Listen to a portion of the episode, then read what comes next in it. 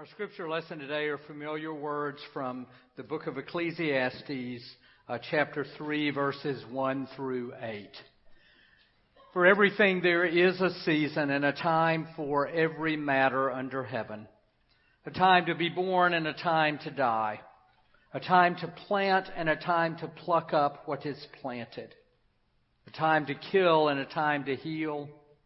A time to break down and a time to build up a time to weep and a time to laugh, a time to mourn and a time to dance, a time to throw away stones and a time to gather stones together, a time to embrace and a time to refrain from embracing, a time to seek and a time to lose, a time to keep and a time to throw away, a time to tear and a time to sow a time to keep silence and a time to speak, a time to love and a time to hate, a time for war and a time for peace. This is the word of the Lord. I shared with you on January 7th that the first two sermons I give this year will be specifically focused on the life of Westminster and as such a little more practical in nature than what you often receive from me. On that day, drawing from the story of Mary and Joseph presenting their infant Jesus in the temple, I spoke to both parents and to the congregation at large concerning the role that each of us plays in seeking to rear children and youth in the life of faith. Today, as we ordain and install our officers and hold our annual meeting following worship, I want to preach on how we as a congregation can move into the future in this season of change that has come upon us. If you are a long-term member, I want to thank you always for your commitment and your involvement and presence at Westminster. If you are relatively new to our church, or if you're considering making Westminster your spiritual home, I hope this sermon will give you an additional glimpse of who we are as a church, of where we've been, and where we seek to go. In addition, I hope all of us see, once again or for the first time, one of the hallmarks of our Presbyterian tradition of doing things decently and in order. Let us pray. Lord God, we do thank you for this congregation, for the people and events that have led us here, the life we have found, and the challenges we have accepted. Be with us in this sermon that we may be knit together and inspired to serve you in this community and around the world. In the name of Jesus Christ, I pray. Amen. So the immediate background is this. Who you see in the chancel has changed in the past 10 months. In April of last year, we grew from three clergy to four as Whitney Fauntleroy joined us as our associate pastor for youth and young adults. That was the result of a process that began in 2015 to provide ordained leadership in pastoral care in mission and mission while continuing to have ordained leadership for youth and young adults and for children's and family ministry. Toward that end, Patrick Honeycutt, a welcoming and vibrant fixture in our chancel since 2005, assumed a new role at Westminster, moving from associate pastor for youth and families to associate pastor for mission and pastoral care. A month later, our director of music ministries since 2003, Dr. Paul Stetsanko, completed a process he had been considering for several years and resigned in order to enter a monastic order in the Orthodox Church of America. In September, Dr. Ben Hutchins began his work in what quickly became only the fourth person to serve as our Director of Music Ministries in the 77 years of our history. Then, right before Christmas, our chancel ranks thinned as we said goodbye to Casey Fitzgerald, who had been our associate pastor for children and families, then renamed associate pastor for Christian formation, so that she could accept a call to lead in the redevelopment of John Calvin Presbyterian Church in Annandale. And these are only the changes that you see every Sunday when you come to worship. We celebrated also in December the retirement of Eileen Jenks, our pastoral care coordinator and a terrific and comforting presence to our seniors. We have nervously begun to prepare for the May 1st retirement of Nancy B., who has been the church business administrator for 17 years, staff member for 23 years, the invisible hand that keeps the machinery of Westminster running smoothly and quietly. And in a couple of weeks, Jessica, and in a couple of weeks, Jessica Thurnis, one of the people, of the two people who keep our front office running well, will begin a maternity leave of three months. All of these changes have occurred naturally. None has been initiated by the church. Each change represents a new calling or a new stage of life for the individuals involved. But these changes are all occurring within a 12 month period in the life of our church. In addition to the personal losses that different ones of us feel over, over different departures, these changes are a bit unusual for us as a congregation, for we have historically known tremendous stability in staff and clergy leadership over the years. I am only the fifth pastor that has served as, as head of staff at Westminster since our chartering in 1940. The last time an associate pastor left for another congregation was 2002. Though many of us remember and still mourn the unexpected death of long-term associate pastor Karen Blomberg 10 years ago this summer. And for us who have had 11 years of service in Christian education from Casey and nearly 12 years of service in youth ministry from Patrick is almost unheard of in a Presbyterian or other mainline church. While our church has had stable leadership over the decades, our membership has always known significant turnover. Since 2006, we have grown from 851 members to 1,015 members. Perhaps more significantly, we have grown from having 106 children, fifth grade or younger, to 276 children, fifth grade or younger. All of whom are in addition to the 1,015 members we have. During that period, we have increased from 74 to 108 youth, which are middle schoolers and high schoolers.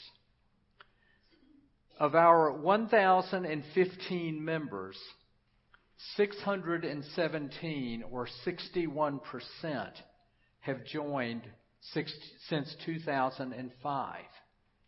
And in any one Sunday that you're here, about 15% of the people sitting in the pews are not official members. Some are family, some are visitors considering the church, some are former members who are passing through town. But as you wonder why you don't know the people seated next to you, that is one of the reasons. So don't be shy. Just say hi.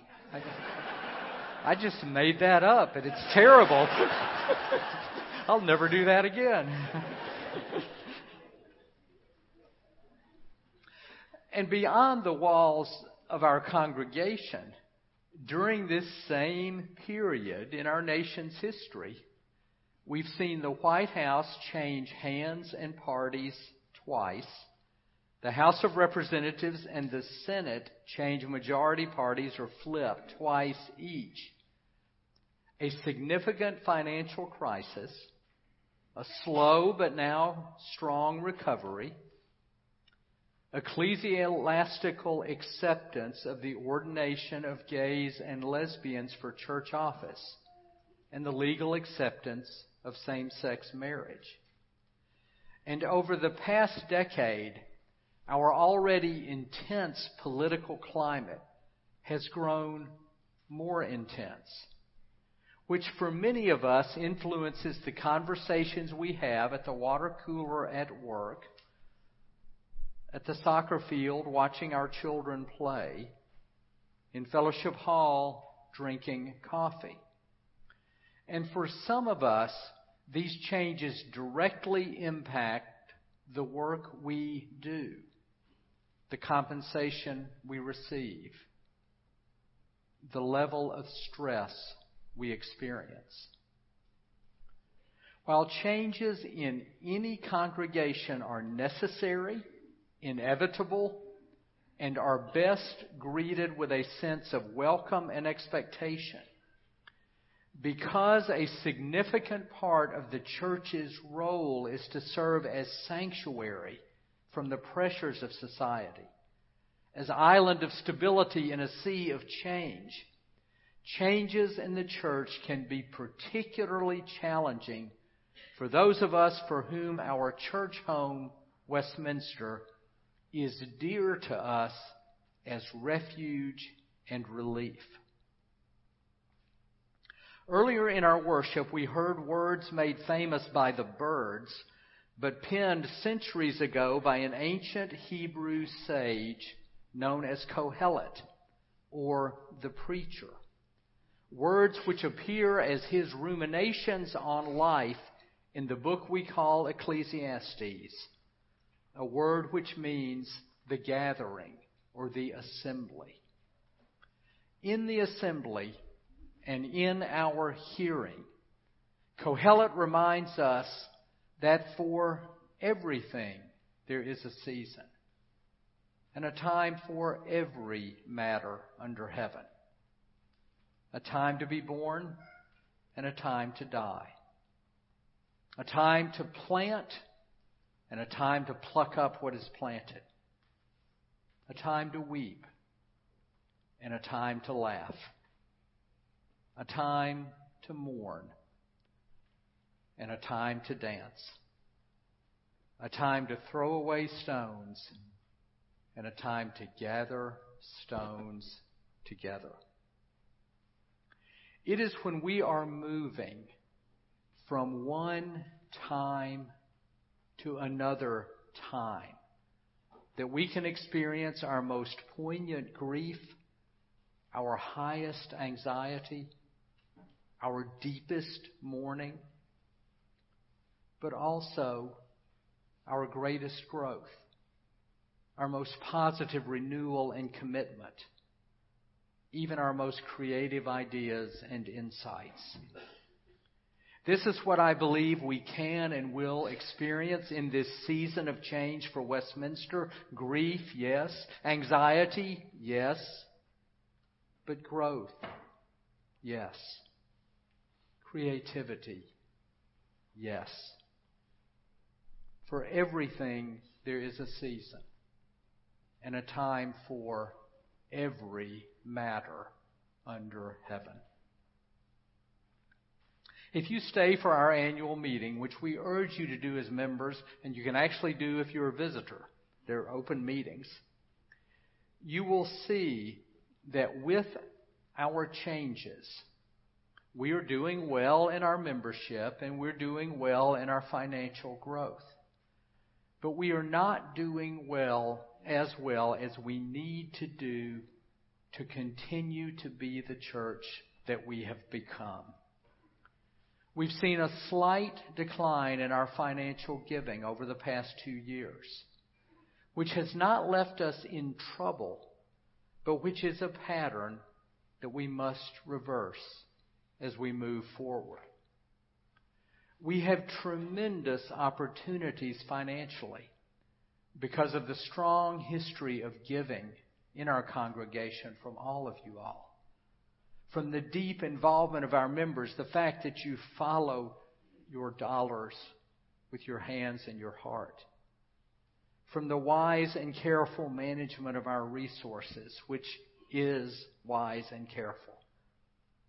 And now from a new opportunity that is provided us as a congregation by a bequest of $1 million that has been left us this past year from a beloved, longtime member of our church named Gloria Horney. Because of our strong sense of financial responsibility, we're initiating an even deeper process to plan for our financial structure and goals over the next three years. To see how all of our financial resources can work together to support our ministry, to support our mission efforts around the world and in this country, and to support the facility in and from which all these occur. In addition, the session has authorized the nominating committee to begin selecting nominees for an associate pastor nominating committee to provide children and families with ordained leadership in the wake of Casey's leaving.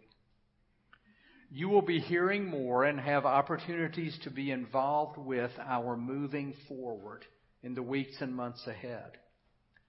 My commitment as pastor and our commitment as session and staff are to lead all of us to bring our opportunities and our commitments together like the point of a steeple, which will be similar to the steeple you will see next week in a new logo that the session has adopted and will unveil. Kyle Smoot will present next week. I believe that we can bring our resources together, but it will not be automatic or easy. Neither should it be, given that we are Presbyterians and Calvinists and don't much believe in the effortless life welcome to being a Presbyterian.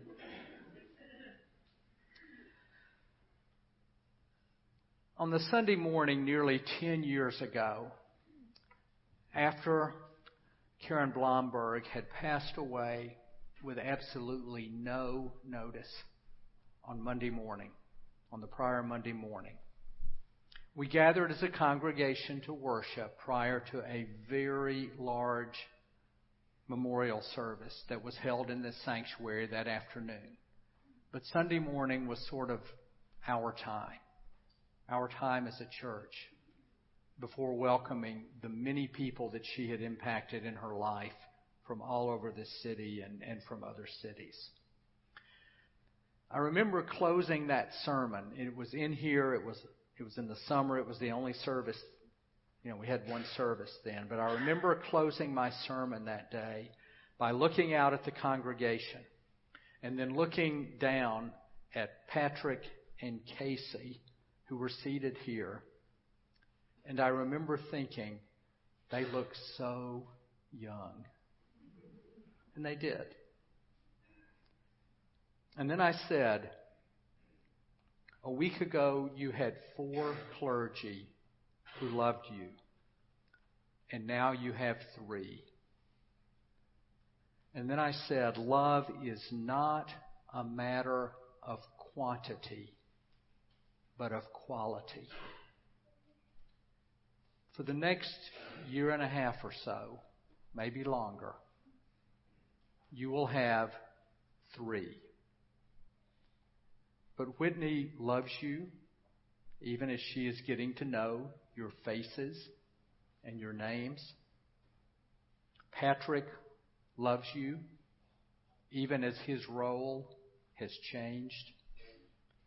And I love you as I have done since the day I walked into this sanctuary to preach for the first time and said to myself, I didn't think they still made churches like this.